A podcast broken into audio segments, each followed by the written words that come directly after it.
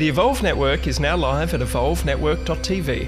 Subscribe for meal plans, recipes, cooking shows, and our very own The Magic Pill and The Magic Plant, as well as access to my favourite documentaries.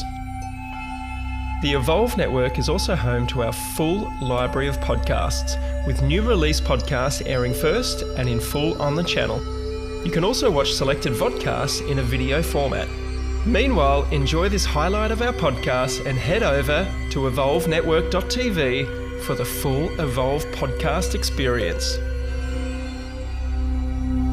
The Evolve with Pete Evans podcast is a conversation about my favourite ingredients for a healthy human experience. We take an informed look at topics that include nutritional and emotional well-being as well as expanded consciousness. I love exploring the topics that are not traditionally taught at school and take a deep dive into them with my special guests. I invite you to sit back and come along for the ride with an open mind and heart, and please share with your family and friends as these podcasts may just be the seed from which many things will flourish from. Cheers. We've been using Waters Co water filters for the last 10 years, and I wholeheartedly trust my family's health with them. Waters Co, established 1977, have personal and domestic water filters, which turns your ordinary tap water into great tasting, alkaline, ionized mineral water, which removes up to 99.9% of fluoride, heavy metals, chemicals, and bacteria, so you can love your tap water again. The Bio 1000 is the latest edition of the BMP 1000 model and the culmination of over 40 years of experience and research into water filtration by some of the world's leading scientists. Watersco was first to market with natural gravity fed systems, creating alkaline water way back in 1984, and have continued to lead the market in research and development, setting the benchmark for all other brands to follow. Please go to my webpage, peteevans.com, to learn more and to receive your special discount from my link on the products page. You're going to love it. Chris, thank you so much for joining us on the podcast today. How are you, brother? I'm good, thank you. I'm honored to uh, have this conversation with you and uh, the work that you have been doing. And before we get into that uh, groundbreaking work and life changing work, let's talk about your other life changing work leading up to this. Uh, the what type of doctor are you? I'm a breast cancer specialist. Um, I've retired since I've been an academic professor um, in the University of California, both in San Francisco and uh, latterly at UCLA in Los Angeles. Um, but in the meantime, in the middle of all of that, I was also uh, associate professor here in the University of South Florida at the State Cancer Center, which is Moffitt Cancer Center. Um, so I've been doing basically breast cancer all my life. First, uh, back in Blighty in the UK, where I was um, ru- basically partly running the breast cancer services in Southwest Wales, uh, the real Southwest Wales, yeah. not new anything. Um, and uh, then I was recruited to work in San Francisco. That's how it, I first came over to the States. And that's um, 15, 16 years ago. It's quite a long time ago now. And what drew you to medicine in the first place? That's a good point. You know, it's it's one of these things. It's sort of been in the family for a long time. But you know, I was when I was a teenager, I was more keen on football than anything else. And when I decided I was never going to make um, the well, it wasn't the Premiership back at that time. It was the, the uh, first division of the uh, of the English Football League. Um, I decided, well, hmm, let's. Is there a different thing that I could still get to see all these football matches? And so I thought, well, why don't I join the BBC as a cameraman? And you know, crazy sort of stuff. But eventually, you know, these teenage years change you, and gradually you realize, well, perhaps I ought to think about something more serious. So I I did engineering first. I was um, an electrical engineer, and then I decided, well, I've got all these A levels, which are sort of the high, highest um, uh, high school sort of uh, um, uh, qualification you can get, and um, the only thing I was missing was biology if I wanted to do medicine. So I sat down to it and uh, did um, the biology A level in a couple of years and got into med school. And so there started my my journey. And, so long and convoluted, but I got there in the end. And coming from that um, that I guess the brain space of being an engineer because I've I've interviewed a, a, few doctors now that have been engineers as well, and they've gone on to, especially during the COVID time, they've been well positioned with the way their brain works to be able to look at all the data and then process that. So, how did you find becoming a doctor with those with with how your brain works? Did you find it easy? That there was systems in the body that uh, mm. things made sense, or are you still confused by the whole body system? I don't mean that in a in a bad way, but I'm just no, no, no, no. I I I get where you're coming from, and um, yes, I mean the thing is that um, back back in the day, we used there used to be separate um, what was called preclinical studies, so you never got on the ward to see patients. So it was all very very dry academic work. Okay, you dissected uh, patients with pathology who'd been embalmed and boy, was that, you know, if you ever done that in biology classes, you know, doing it in a in a med school with tons of dead bodies in, and you're all as a team, you're dissecting patients. It's it's it's all very well, but it's disconnected from reality. So when you get on the wards, you realize, hmm, now I know what I should have been learning in the first two years. So you have to get down. You sort of your brain starts to re- recycle all that information and and and process that data in real time as you have to under the pressures of your consultant who was sort of standing over you um, making sure you were doing everything absolutely right and uh, and there you go yeah so um, it it did help um, but it's not as been as helpful as it has been now since I've retired and really got involved with these Pfizer document analysis. Um, you know, because I've done clinical trials really all my professional life, uh, both in Europe and in the US.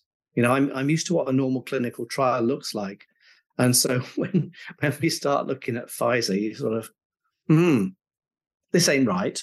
And mm.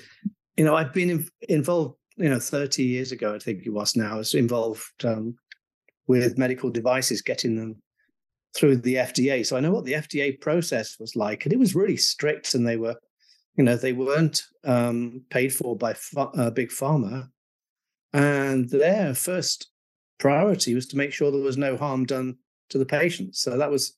You know, even even with a, a medical device, you know, a camera or something, you know, what's what's the possible chances you might actually cause cause an injury to a patient?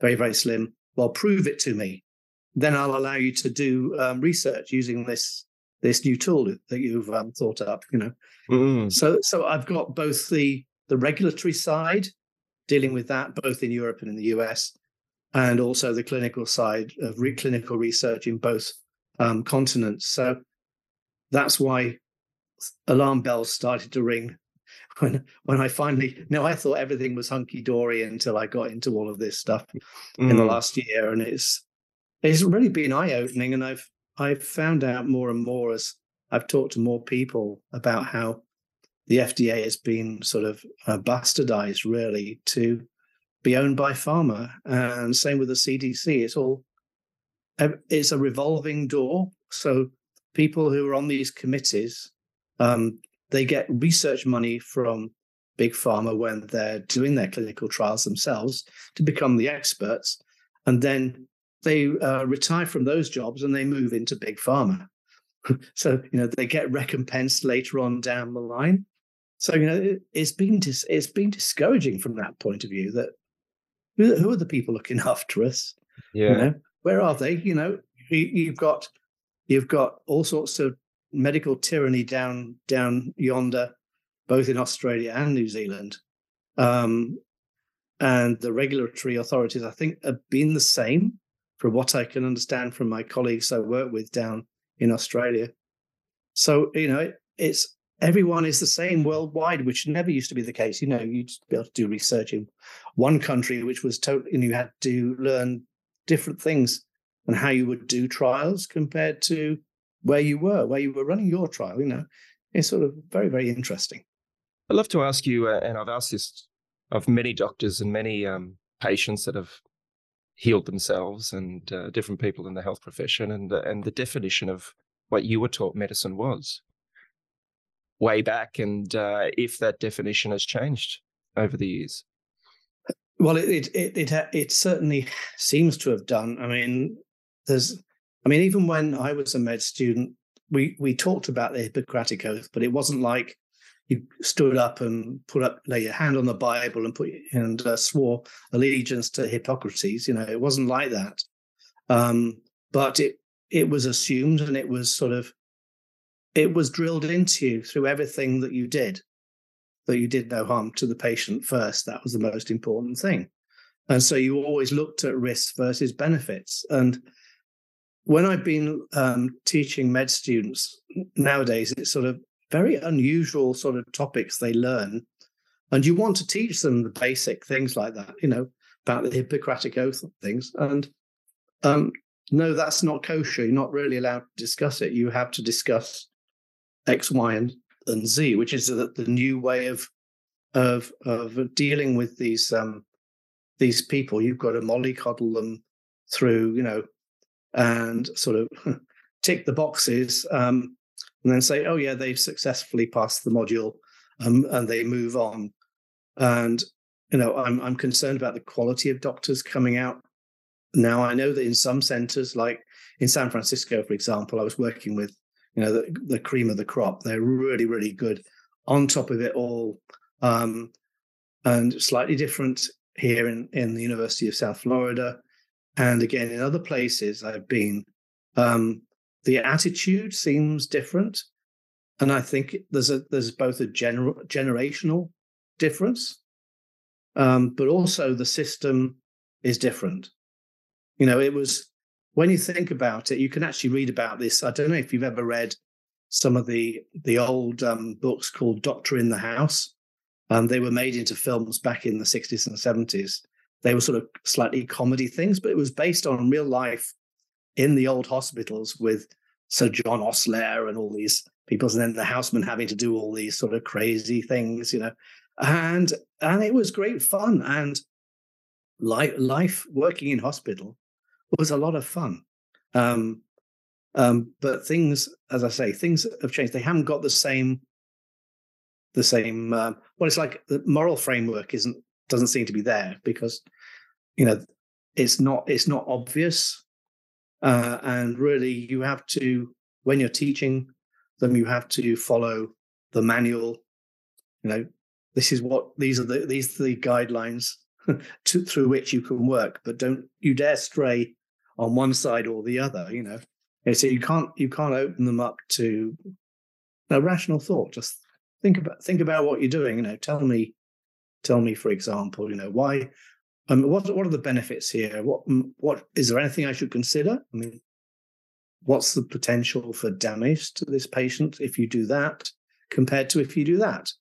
You know, so that sort of thing isn't encouraged, and I I would be very, I'd be very unhappy to be looked after by one of these young doctors at the moment. Mm. And your focus was on breast cancer for so many years. Mm-hmm. Why do you think there has been a um, such a rise in not only breast cancer but cancers globally over the last 50, 60, 70 years?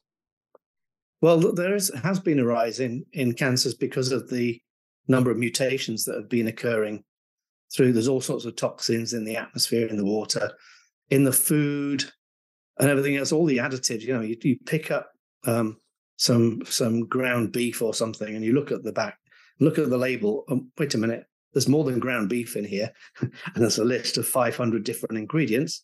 Some of those, of course, now are being a GMO um, so they've been manipulated, they're genetically manipulated. Uh, and um, all of these things, we don't we don't really understand how it how it causes um, issues, but it does. They, there are multiple different attacks on what's called the guardian of the genome. That's a p53 uh, enzyme. Um, all the people who do biology learn about um, the guardian of the genome because if this gets damaged, if you think about it, this is what it's like the gas pedal. I really hope you enjoyed the first half of this podcast. If you'd like to listen to the rest, please visit evolvenetwork.tv. That's evolvenetwork.tv. We'll see you there.